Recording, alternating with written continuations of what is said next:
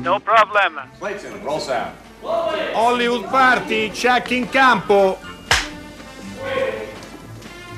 Action. Hollywood Party è la più grande trasmissione della radio dai tempi di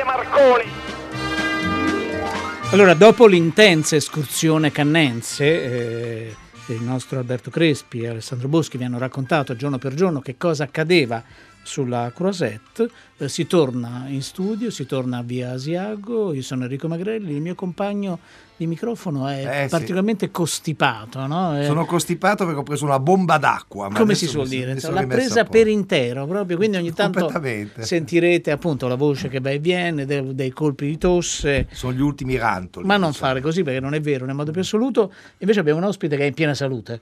Bruno Damini, sei in piena, sta... sei in piena salute? Sembrerebbe di sì, almeno fino a prova contraria. No, va bene, va con, bene. Con lui parleremo dell'Uovo di Marcello, un libro divertentissimo che ha pubblicato per Minerva al costo di eh, sedici virgola novanta euro, un libro nel quale tanti, tante personalità dello spettacolo raccontano il proprio rapporto col cibo e poi anche molto altro, ma da lì si parte. Allora ne parleremo fra, fra pochissimo, siamo a lunedì, come sapete è il momento del, degli incassi, non ci sono, c'è una sorpresa però, c'è una sorpresa vera e propria, eh, al primo posto in Italia come nel resto del mondo eh, c'è eh, Aladdin, il nuovo film, la versione con gli attori e le attrici in cui domina Will Smith, che fa la parte del genio ma non solo. E tu l'hai visto, Steve? No, non l'ho visto. Io ho avuto modo di vederlo ed è una macchina spettacolare, notevole, dei grandi effetti. Il problema, almeno per me, è che poi eh, ci sono parecchie canzoni, come ormai si usa nell'universo Disney.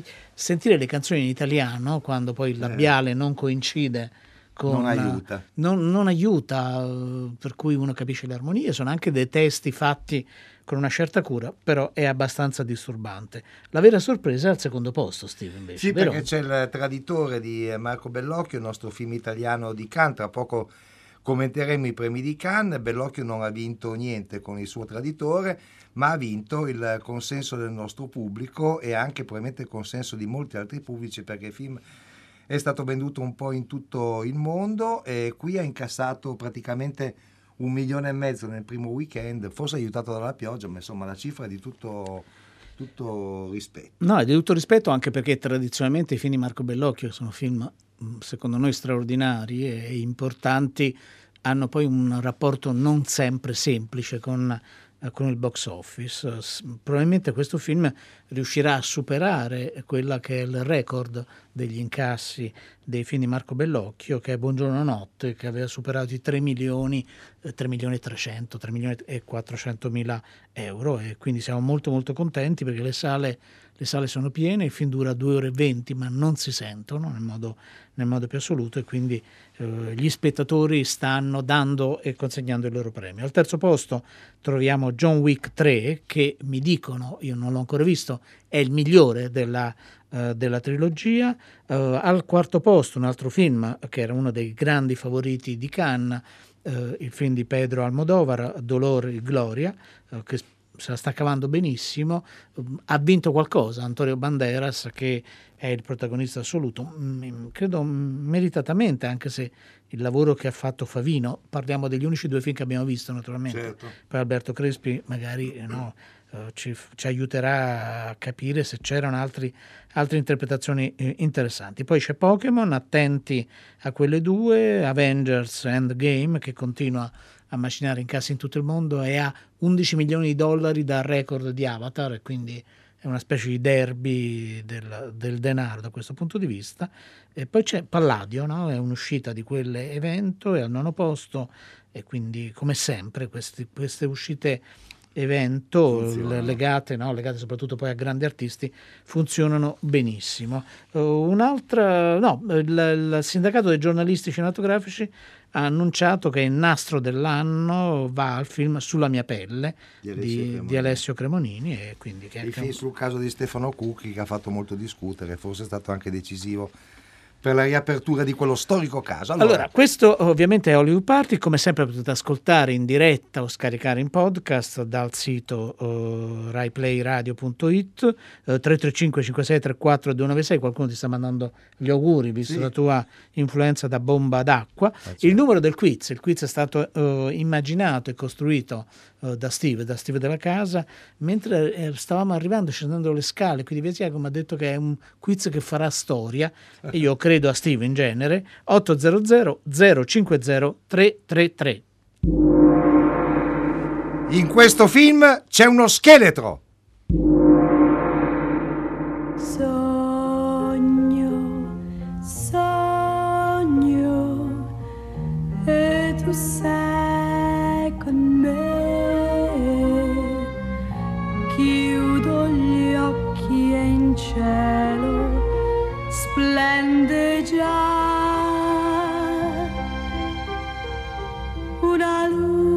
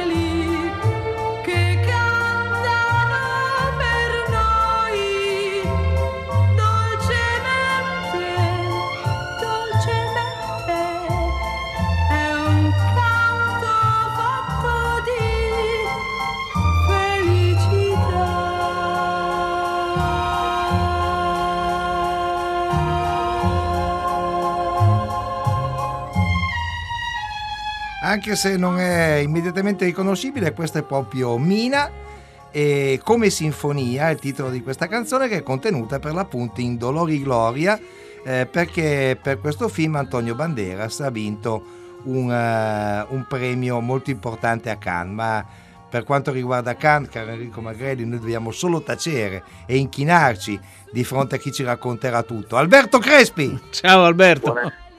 Buonasera ragazzi, ci siete molto mancati. Sì, eh? Sì, eh? Beh, no, noi... non è la stessa senza voi due. Quello, quello sicuro non c'è dubbio, anche perché due persone meno, di meno in fila si sentono soprattutto. Insomma. Beh, con la lunghezza delle file di quest'anno a livello percentuale non si, non si sarebbero sentite molto. No, beh, immagino, immagino. Eh, eh, Alberto, eh, naturalmente sono passato un po' di ore. Questo verdetto della giuria, che bilancio dai, visto che tu poi hai visto uh, tutti i film, o quasi tutti i film naturalmente? Tutti no, tutti no, però il bilancio è, è positivo, anche il bilancio del palmarès tutto sommato, via. Trovo, trovo un po' esagerato solo il premio per la regia ai fratelli Dardenne, che stanno cominciando a diventare un... Beh, cerchiamo la parola giusta... una tassa da pagare, un luogo comune, non so. Beh, di tasse da pagare eh, qualcosa che... c'era, eh, perché c'era anche il, eh, l'abominevole Terrence Malick, no? A Cannes.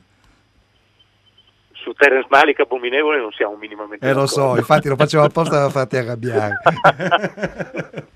Però Terrence Malick la tassa non l'ha pagata, nel senso che non è stato premiato. No, Così no. come non è stato premiato Tarantino, che pure... le voci di corridoio dicevano eh, dopo tutto le corse che ha dovuto fare per essere presente, figurati se lo mandano a casa a mani vuote. Invece l'hanno invitato alla serata finale e l'hanno mandato a casa a mani vuote. Eh, però al di là del premio per la regia appunto ai Dardenne, avrei visto meglio altri, devo dire, lo stesso Tarantino al limite, o il nostro Marco Bellocchio, perché no. Eh, però il palmarès è abbastanza condivisibile e il festival è stato buono, è stato migliore di quelli degli ultimi due o tre anni, soprattutto ci avrete fatto caso anche, anche da Roma, anche dall'Italia, non ci sono state le polemiche dell'anno scorso, non c'erano, non ci sono stati casi legati a film prodotti da Netflix o da Amazon o da altre piattaforme.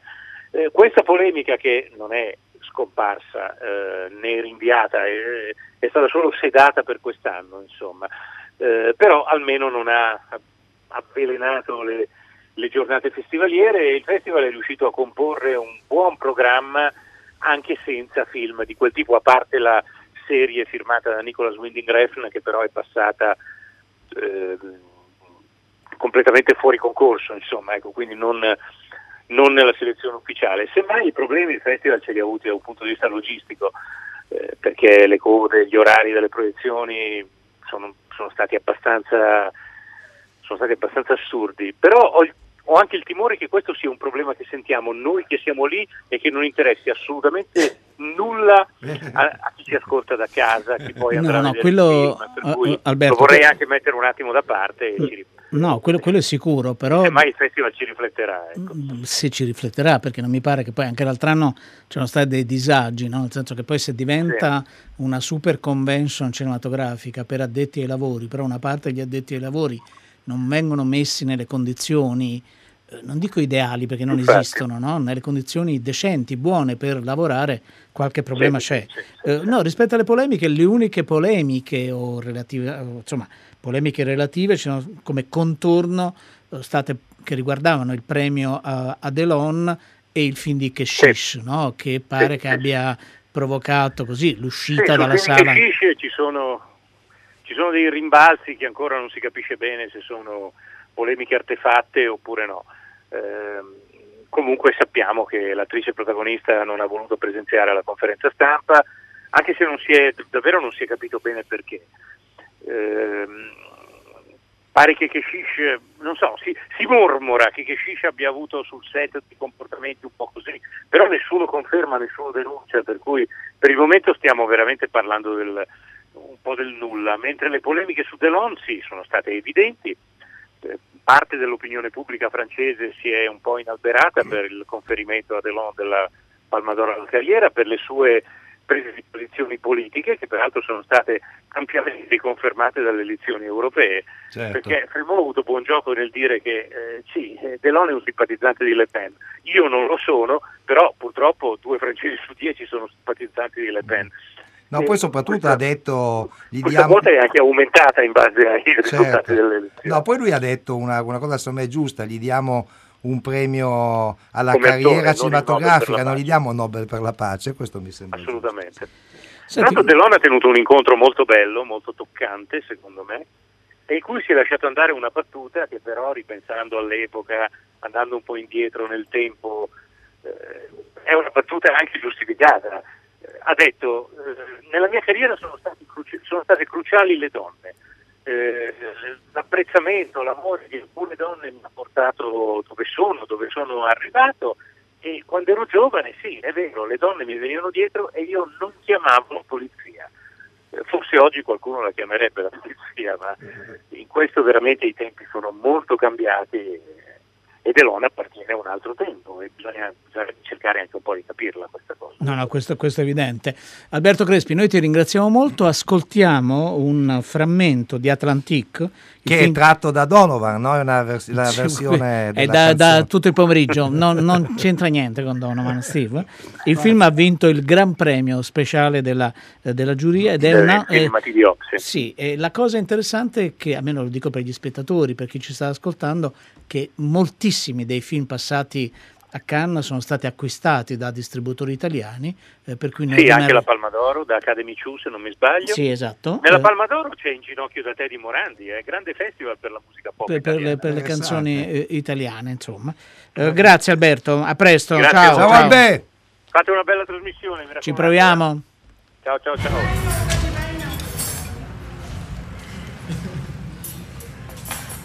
Joe, what time do you want to talk? I don't know if I'm going to be able to do it. No, I'm not. What? I'm not going to be able to do it. I'm not going to be able to do it. Pardon? S'il te plaît, Sarah. Yolanda. What? I'm going to be able to do it. Billahi, Adam, I'm going to be able to do it. Sulaiman, what are you going to do? What am I saying?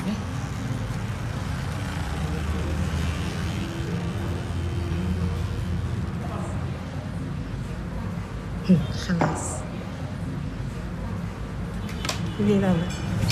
Analisis. Ada kena polis? Polis?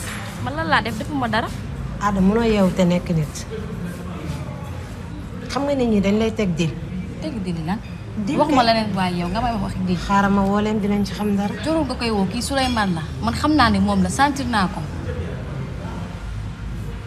Jor? Allora, lasciamo Atlantique, è il momento del secondo indizio. Vi ricordiamo che come sempre, naturalmente durante i festival non c'è il nostro quiz, l'indizio bonus lo trovate già sulla nostra pagina Facebook otto zero zero zero cinque zero tre tre tre. Allora, in questo film si gioca con le olive.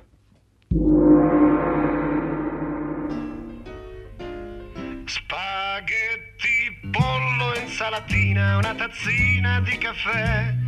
A malapena riesco a mandar giù, invece ti ricordi che appetito insieme a te, a te try. Guardavi solo me mentre cantavi Chinatown, l'orchestra ripeteva Shibidoo. Mi resta solo un disco per tornare giù da te, a te try. Lola, ho fatto le pazzie per te, ricordi che notti di follia al drive. Spaghetti, insalatina, una tazzina di caffè, a malapena riesco a mandar giù. La gente guarda e ride, non è stata insieme a noi a Detroit.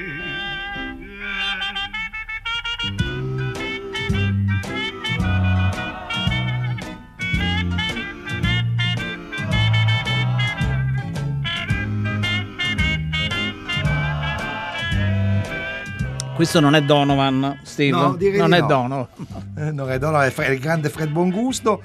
Spaghetti, pollo, insalatina, una tazzina di caffè, una delle sue canzoni più belle e più divertenti, così come divertente l'uovo di Marcello. Eh, Bruno Damini lo ha compilato grazie, in parte grazie proprio, è nato un po' in radio questo, questo libro, è nato con la nostra amica Laura Palmieri, o sbaglio? E nasce proprio sulle onde della radio, perché quando mi sono accorto un anno e mezzo fa che avrei potuto salvare le audiocassette che avevo messo da parte in montagna di interviste eh, che avevo effettuato più di venticinque anni fa, eh, me ne accorsi e la prima cosa che feci telefonai a Laura. Il numero era ancora buono, non le dissi chi ero, le dissi solo a volte ritornano, mi ha riconosciuto subito. Il mestiere della radio dà Aiuta, questa facoltà, certo. Insegna a parlare ma anche ad ascoltare. E così è andata a finire che siamo andati in onda con nove di questi personaggi. Eh, la scelta è stata quella di mh, dare voce solo a quelli che erano scomparsi, e sono nomi importanti come, come potrete vedere, a partire da Marcello Mastroianni, Gassman, Carmelo Bene, Leo De Berardini, Salida Valli e, e così via, insomma.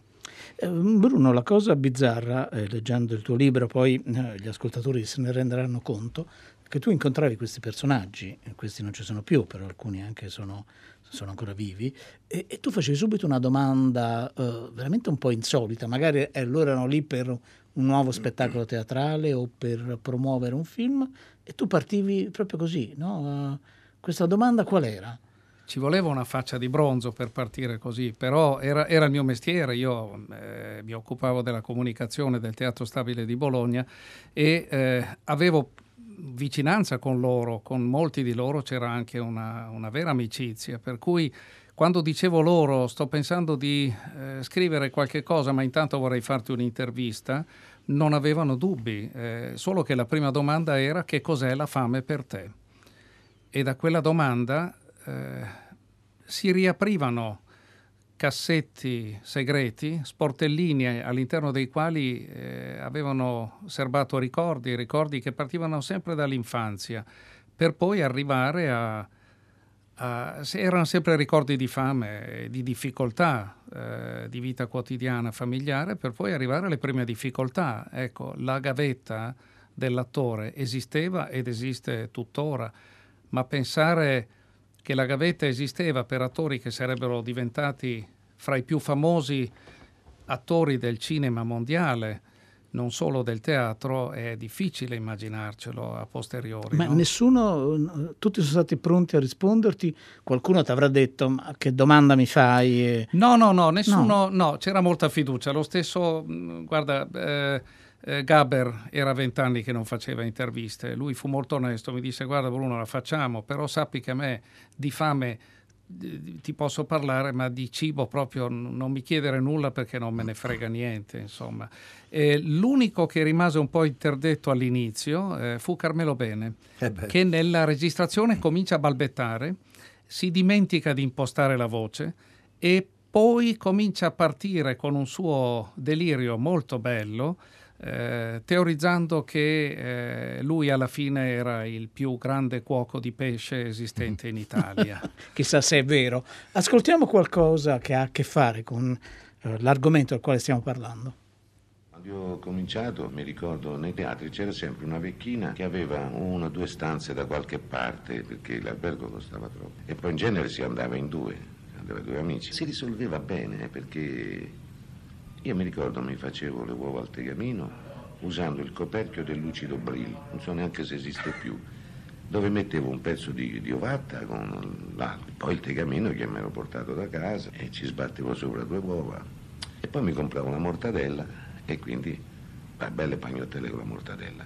Eh, per me già era un buon pasto, eh. La guerra non era finita molto tempo, quindi uno già una bella pagnottella con la mortadella e due uova al tegamino e un frutto, erano già un bel pasto. So fare solo le uova al tegamino, che mi piacciono molto perché a me piace che la chiara sia cotta e anzi sul bordo deve essere dorata, quasi al limite bruciacchiata nel bordo, ma i tuorli non devono essere cotti, appena appena, perché sennò poi sembrano uova sode.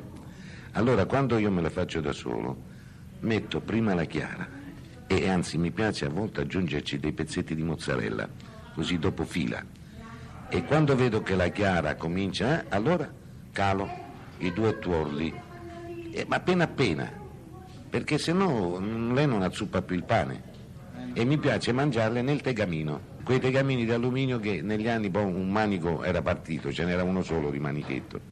Adesso capite perché il titolo del libro di Bruno Damini si chiama appunto L'uovo di Marcello, e tra l'altro c'è proprio questo tegamino antico, no? Ci hai detto che sono voluti mesi per trovarlo con due manici, poi di solito uno si bruciava come raccontava Mastroianni, no? No, ma i due manici erano strumentali, no? Perché, perché accendendo quello stopaccio di, di, di ovata con l'alcol reggeva il tegamino con due mani, e considerare che se le faceva di nascosto perché era proibito cucinare in pensione, ma lo sapevano che gli attori avevano fame in tutti i casi, no? Mi, mi, ci tengo ad aggiungere che tutte queste voci dei ventuno protagonisti di cui parlo nel libro eh, sono ascoltabili attraverso dei Q R code che ho eh, inserito in, in ognuna di queste interviste con le introduzioni eh, che ho scritto per ciascuno di loro, e questi Q R code rimandano poi eh, sostanzialmente all'audio che ho certo. convertito, che ho salvato, al quale ho aggiunto ciò che avevo nel mio piccolo grande archivio personale. Beh, alle volte dei video, alle volte delle foto. Un archivio che non è male.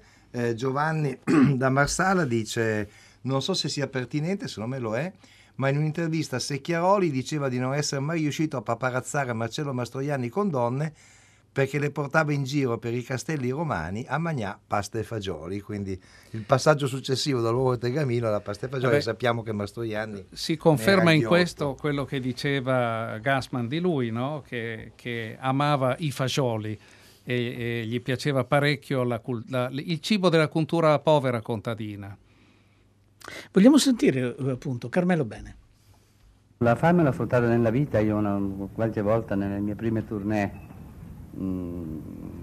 devo pensare, perché non sono mai stato scritturato, devo prima pensare a dare un panino ai guitti, così li chiamavo benevolmente, e, e ho dormito anche in terra, quindi oltre ad aver scaricato molti tir.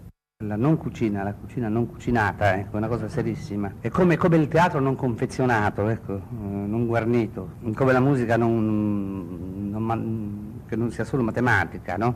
Purtroppo i grandi chef, non ricordo, me li venivano considerati in, certi, in, certi, in certe contese, in certi tornei, eh, l'opposto di tutto ciò, cioè la, quello che Barthes chiamava la cuisine di L. E in Capricci c'è tutto quanto una lettura di, di Barthes, mentre i vecchi sono in tavola, serviti da una adolescente nuda, proprio sulla su, su cucina fotografata dall'alto, no? Barthes dice l'equivalente, la ripresa dall'alto è solo guarnizione, equivale un po' a quello che all'espresso, dice lui, in miti d'oggi, significa avere delle idee, avoir des idées, mm-hmm. Questa fotografia del, di qualcosa che non c'è poi, no? È maionese, tutto un... è guarnizione. Il nostro sono dei turchi, c'è la scena dei fra, del frate, del novizio, del, del, del, la parodia del doppio lì, eh, che direi la scena più importante. Tutta in cucina. Ci aveva fatto il film da ragazzo, aveva fatto nel suo orgoglio un frate, eccetera, eccetera, e poi perché i frati cucinano bene, ha scritto proprio nel romanzo. Quindi, no, un ruolo centrale, spessissimo. Questo, un teatro durava, anche, anche nel film, dura più, più di venti minuti la sequenza. Quello è il massimo della, della, eh, il corteggiamento, per esempio, con armatura alla, alla servotta che... che rimescola il sugo dei, dei piatti, che, che rigoverna, si dice, no? È cavaliere d'un ordine misterioso, eccetera, eccetera. È, è fatta anche nel, nel, do, nel, nel lavello dopo tavola. Là nel lavello. Nel lavello, eh. E, e segue subito la scena di Fradi e Nostra Signora dei Turchi, per esempio, sì. Ma in quello c'è un po' tutto. Ma questo era Carmelo Bene. Eh, hai ragione, poi la voce non l'ha impostata mai, però in realtà, no, e per la prima volta mi rendo conto che ha un timbro quando non recita che ricorda quello di Fellini, il timbro, sì, della voce. Sì, sembra è quasi strano, un po' in falsetto, no? Sì, è sì, un po' sì, femminea come voce. No, no, è, ab- è abbastanza... Ma era... Prego. Era spia... Scusami, era... Eh, ma forse perché era un po' spiazzato, poi eravamo, eravamo in un contesto in cui lui era assolutamente rilassato, nonostante questi balbetti iniziali, ma ci fu una scenetta molto divertente, eravamo al Baglioni, lui non badava spese quanto ad alberghi, allora credo che si pagasse qualcosa come cinquecentomila lire a notte, e chiese un caffè, il cameriere gli portò il caffè, e gli chiese al maestro quanto zucchero vuole.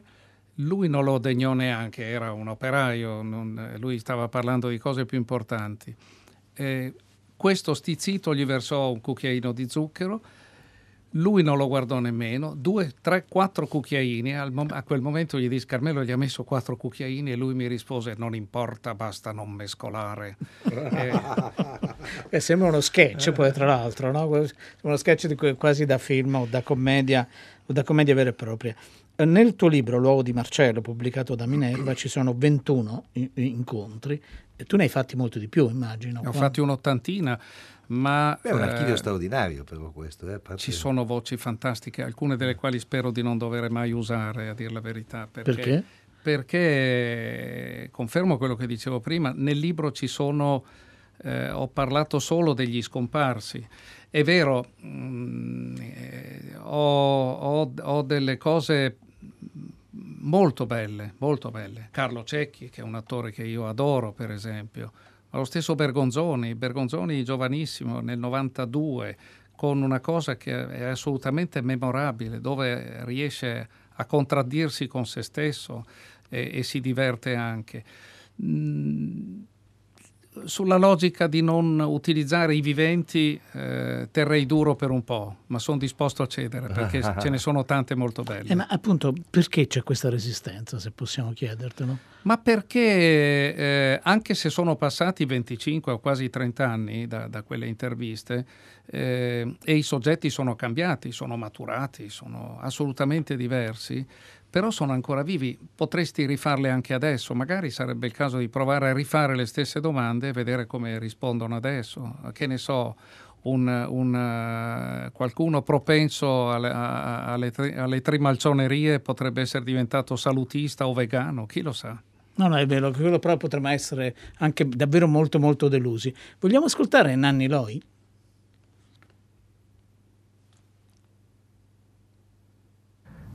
Fame Eh, la fame nel nostro lavoro è una delle risorse fondamentali dei comici, per esempio, perché eh, dunque io ti racconto una cosa su Totò. Totò doveva fare un ruolo in un mio film che si chiamava Il padre di famiglia, però stava molto male, i medici gli avevano detto che non doveva più girare il film, lui invece voleva fare lo stesso. Insomma, gli ho mandato il copione e sono andato a casa sua, lui mi ha detto che non aveva potuto leggerlo perché stava male con gli occhi, che l'aveva letto il segretario, che gli piaceva moltissimo, che era disposto a fare il film, però mi voleva fare qualche domanda. E alla prima domanda io ho cominciato a spiegare con un linguaggio molto snobbistico, intellettualistico, dicevo: no, ma guardi, questa è la generazione che è nata dalla Resistenza, lei è figlia di fascisti, lui eh, ha i genitori monarchici, reazionari, quindi l'incontro di questi due ragazzi avviene sotto il segno e l'influenza di generazioni perdenti, loro invece hanno gli stimoli. Allora lui mi interrompe: scusate tanto dottore, ma questo personaggio mio tiene fame o no? E dico: sì, è un poveraccio, un anarchico che eh, si arrangia vendendo calze e magliette per il giro per le case. E ricomincio, perché l'anarchico, perché a Napoli la tradizione della sinistra, e lui mi rinterrompe: ma scusate, ma questo personaggio mio tiene sonno? Dico: sì, eh, sì, si può, non c'è nel copione, però forse si può aggiungere una scena in cui lui c'ha sonno però non sa dove andare a dormire. Ah, bene, a me va bene, io il personaggio, se tiene fame, tiene sonno, io il personaggio lo faccio. Questo cosa voleva dire? Voleva dire che lui, tant'è vero che poi tutto il repertorio di Totò, del resto come quello di Chaplin, è basato su sentimenti e desideri e bisogni elementari della gente, perché un gag sulla fame lo capiscono tutti, perché tutti hanno fame. Un gag sul sonno è lo stesso, e la maggior parte dei gag di Chaplin sono basati sulla fame. Lui ha bisogno di mangiare, non ha i soldi, è un poveraccio e quindi si arrangia per mangiare. L'arrangiamento per mangiare è una delle risorse fondamentali dei comici, anche perché loro sono, non soltanto sono privatamente marcati dalla fame nelle loro storie private e personali, come Totò che era un trovatello, un orfanello eccetera, ma perché eh, col mestiere capiscono che è una grande risorsa. Allora, questa era ovviamente la voce di Nanni Loy. Otto zero zero zero cinque zero tre tre tre. Allora, ricapitoliamo. In questo film c'è uno scheletro, in questo film si gioca con le olive. L'indizio bonus, quello che avete trovato sulla pagina Facebook, vi dice che il regista di questo film ha fatto anche grandi western, mentre il quarto indizio, quello decisivo, vi dice che in questo film si strappano due abiti.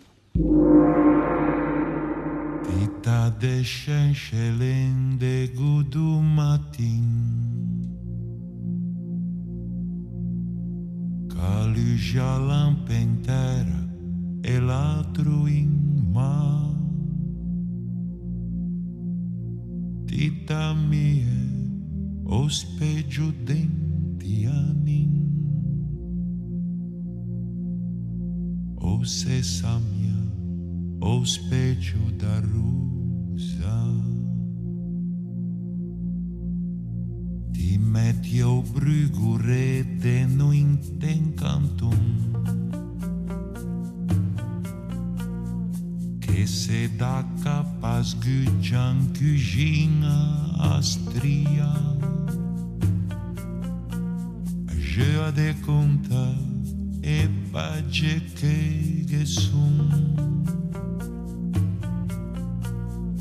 Acima les apina les a cugia Se sere Rascunha, carne tenia no fate negra, noturna tua. Belo e strapunta de tutto bom. Prima de batezalando prebujum. Gugio in dritto in punta de pe Da survianzu fito di abbonzicè Aia de Allora, questo era Fabrizio De André, non ho capito neanche una parola, però per fortuna c'è Steve della casa che ci è illumina. È la ricetta della sima, della sima pinga, che è la, diciamo, è la tasca di carne bollita nella quale vengono messi vari ingredienti, appunto, per ricavare quella che si chiama la cima eh, genovese, che è quella che appunto Fabrizio De André ha cantato in questa canzone. Quindi anche lui si occupava di cibo con una certa frequenza, dando una certa importanza. Allora, certo, a questo punto forse a molti di voi sarà venuto un certo appetito, no? Certo. Proprio perché stiamo parlando del libro di eh, Bruno Damini, L'uovo di Marcello, eh, in cui ci sono ventuno conversazioni con grandi protagonisti della scena eh, teatrale o cinematografica, e, oppure teatrale e cinematografica italiana, che ragionano proprio sul cibo, sull'idea di Eh, di fame. E infatti il sottotitolo dice Fame e fama dalla voce di grandi attori, no? Che sembra un gioco di parole, però a volte forse per raggiungere la fama, come raccontava un attimo fa Nanni Loy, no? Pensando a, all'incontro con, eh, con Totò, no? Per cui se c'era la fame eh, c'era da dormire, c'era bisogno, bisogno di, di riposo. Quelle sono due molle eterne proprio, non solo della comicità. Ma è un percorso evolutivo. Io sono partito da... Perché facevo quella domanda? Perché ero partito dall'idea che, eh, sintetizzando fortemente tutta, i, tutto il percorso eh, e l'evoluzione dell'attore dalle origini ai giorni nostri, fosse un lento cammino di affrancamento dalla fame, eh, da quella fame atavica che non è un luogo comune. Lo è stata talmente concreta nel passato che, come si sa, gli attori erano reietti dalla società civile, ma venendo avanti poi la fame è rimasta, per cui il passaggio successivo qual era? Prima di arrivare alla fame c'era una, una crescita che portava a vendicarsi della fame. Eh, ecco perché gli attori hanno sempre avuto una doppia tournée in previsione delle piazze che toccavano, sapevano già dove andare a mangiare, per esempio, no? Quasi tutti. Eh, Nanni Loy però era della scuola di Gaber, anche lui interessava poco il mangiare, gli piaceva il cestino eh, cinematografico, set, certo. Che è tutto dire, insomma. Per cui eh, il, il passaggio dalla, dalla fame alla fame era, eh, era qualcosa di naturale per chi aveva delle forti aspirazioni, e eh, possiamo dire che la fama era il doppio della fame, e quando la fama cominciava a mordere più della fame reale, allora sì che si poteva pensare di poter raggiungere un obiettivo, no? Vogliamo sentire la voce di Nino Manfredi. Tutta la mia storia, tutta la mia vita è sempre così, è sempre dovuto alle invenzioni, all'ironia, a quello che mi ha dato mio nonno, quello di non, di non demordere mai. Si fa questa casetta, mio nonno, un anno vado in vacanza e vedo questa casetta bellissima, come una fa- quelle casette delle bambole, col portoncino al centro, le due finestre eh, e la loggetta sopra. Dico, che bella, io sì, bellissima. Due stanze sotto, poi racconto, in cucina ancora senza pavimentazione, con la terra dove ci faceva crescere le erbe per gli odori, la cucina. E mh, due stanze da letto sopra, una per noi ragazzi con mamma, eccetera, e la loro. E poi due, questa camera, e non ci aveva fatto un gabinetto. E allora io dissi: nonno, ma ti sei dimenticato di fare il gabinetto? Perché guardai dappertutto, mi prese per un braccio e dice: e a che serve? Mi disse: guarda quanti cambi c'è, guarda quanto spazio c'è. Perché diceva giustamente, lui ci dislocava sempre, ci diceva: sta settimana andate sotto al figo, sta un po' fiacchetto, capito? Andate, stasera andate sotto la vite, che sei un po' giallita, capito? Lui ci diceva dove dovevamo andare a fare la cacca, oppure il vasetto, oppure la stalla, dove, la stalla quello. E io, che ero fanatico ormai di Roma, che ho detto: noi, sai, nonno, a Roma ci abbiamo il gabinetto. No, dice, che, a che serve? Beh, dico, per fare una cacca c'è un vaso, pensa, c'è un gabinetto largo così, che per entrarci devo salire prima in piedi sulla cosa, sulla, sulla razza, poi chiudevo perché la porta neanche passava, gli avevamo dovuto fare un'intacca alla porta, perché batteva sempre sulla razza. Ha detto, poi dice, e poi, no, e poi non la portate, mi disse. Ma niente, no, c'è una catena, si tira, si tira sta catena, viaggia uno sciacquone d'acqua e quella sparisce. E lui mi rispose, che tempi, oggi si butta tutto, hai capito? Eh, questo è importante sulla povertà. Beh, questo è fantastico. Eh, sono arrivati tanti messaggi, c'è, vabbè, c'è Nadia che ci dice che sta messo in, nel forno una crostata proprio ispirata a questa trasmissione. C'è Franca che dice che secondo lei nel film di Bellocchio è bravissimo anche Locascio, che vero, per lei è, vero. è uno dei migliori attori anche Fabrizio italiani. Ferracane è bravissimo, anche Fabrizio Ferracane è molto bravo. Stefano ha già letto il libro eh, di eh, Bruno Damini e gli è piaciuto molto. E eh, Michela fa una, una, un'osservazione interessante: vero e suggestivo uomo d'altri tempi Mastroianni, ora non ci sono più attori italiani che arrivano dalla miseria, forse Marcello Fonte. Sì, effettivamente ha un senso. Ascoltiamo ancora una volta sì. Mastroianni. La fame la fame per me mi ricorda la mia adolescenza, la mia prima giovinezza, perché le mie origini sono estremamente modeste. Non c'era bisogno di avere un frigorifero in casa, a parte che non ce l'avevamo, perché non avanzava mai niente, perché non era mai abbastanza il mangiare. E quindi la fame è legata alle discussioni ascoltate in casa, e mia madre dice non ci sono soldi per andare a fare la spesa, e mio padre che era un modesto operaio e non sapeva cosa fare, cosa dire, erano anche dei, dei battibecchi così penosi.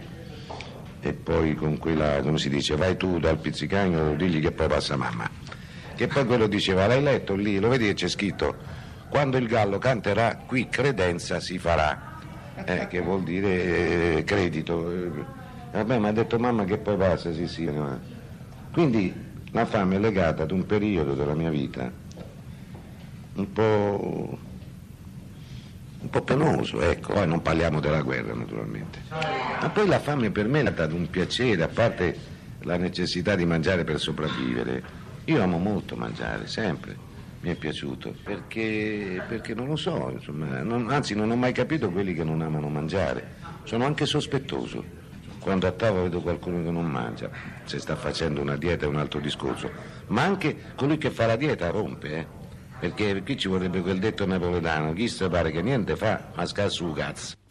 Allora, questo era Marcello Mastroianni e queste sono tutte voci, allora, ce lo diceva prima Bruno Damini, che non so se potete leggere il libro L'uovo di Marcello e noi vi consigliamo di leggerlo perché abbiamo sentito soltanto alcune delle voci, ma poi ci sono le testimonianze eh, di Dario Fo, di Paolo Villaggio, di Franca Rame, eh, di Vittorio Gassman e di tanti tanti eh, tanti altri. Veramente tutto, un bel libro. Veramente un bel libro, eh, pubblicato da Minerva, ve lo ricordiamo ancora una volta. Grazie Bruno di essere stato con noi. Grazie a voi, è stato veramente un piacere. Poi vedervi dal vivo, io che vi ascolto sempre. E quindi non siamo molto diversi. Anche se malconci, è nel vero, caso un po' mio malconci. Almeno. Vediamo se è malconcio anche il nostro vincitore. Chi sei, vincitore? Sì, buonasera. Buonasera, chi sei? Sono Federico. E da dove chiami, caro Federico? Da, da Prato. Da Prato. E qual è il film che pensi di aver indovinato? Susanna di Howard Hawks. Susanna di Howard Hawks, con Catherine Hepburn, sì. Lo scherzo quando è dinosauro, Catherine Hepburn gioca con l'oliva e fa cadere il povero Cary Grant, si strappa l'abito suo e l'abito eh, anche di Catherine Hepburn stessa, e eh, il regista ha fatto anche Un dollaro d'onore, ha fatto Rio Lobo, ha fatto dei bellissimi, il grande, il grande cielo, Il fiume rosso, ci ha fatto di western straordinari. Benissimo, grazie. Bu- buona serata, ciao, ciao, grazie, ciao. Grazie mille. Allora, adesso abbiamo tra poco Tre Soldi, che sarà un Tre Soldi fenomenale. Subito dopo Radio tre Suite, Radio tre Suite, che sarà una trasmissione fantastica perché ho avuto alcune anticipazioni di corridoio, sembra che sarà un programma stupendo. Eh, chi ha fatto questa trasmissione? Chi l'ha fatto? Allora, secondo me l'hanno fatta Francesca Levi, Maddalena Nisci, Luciano Panici che ci ha mandato in onda, Massimiliano Bonomo, Riccardo Morese, Enrica Favaro. Poi l'ha fatto il Crespi al telefono, come, come il Mereghetti. Come il Mereghetti, ormai lo chiameremo così, il Crespi. Il Crespi. Bruno Damini, complimenti. Ciao Bruno. Bruno. Bruno. Grazie, ciao. Ma a senza voi. Enrico Magrelli, che trasmissione beh, sarebbe beh, stata? Senza Steve della Casa che nonostante la tosse, il raffreddore. Ho buttato la stampella contro il nemico. Ci vediamo, ci sentiamo, ci vediamo anche attraverso la pagina Facebook. Domani state bene?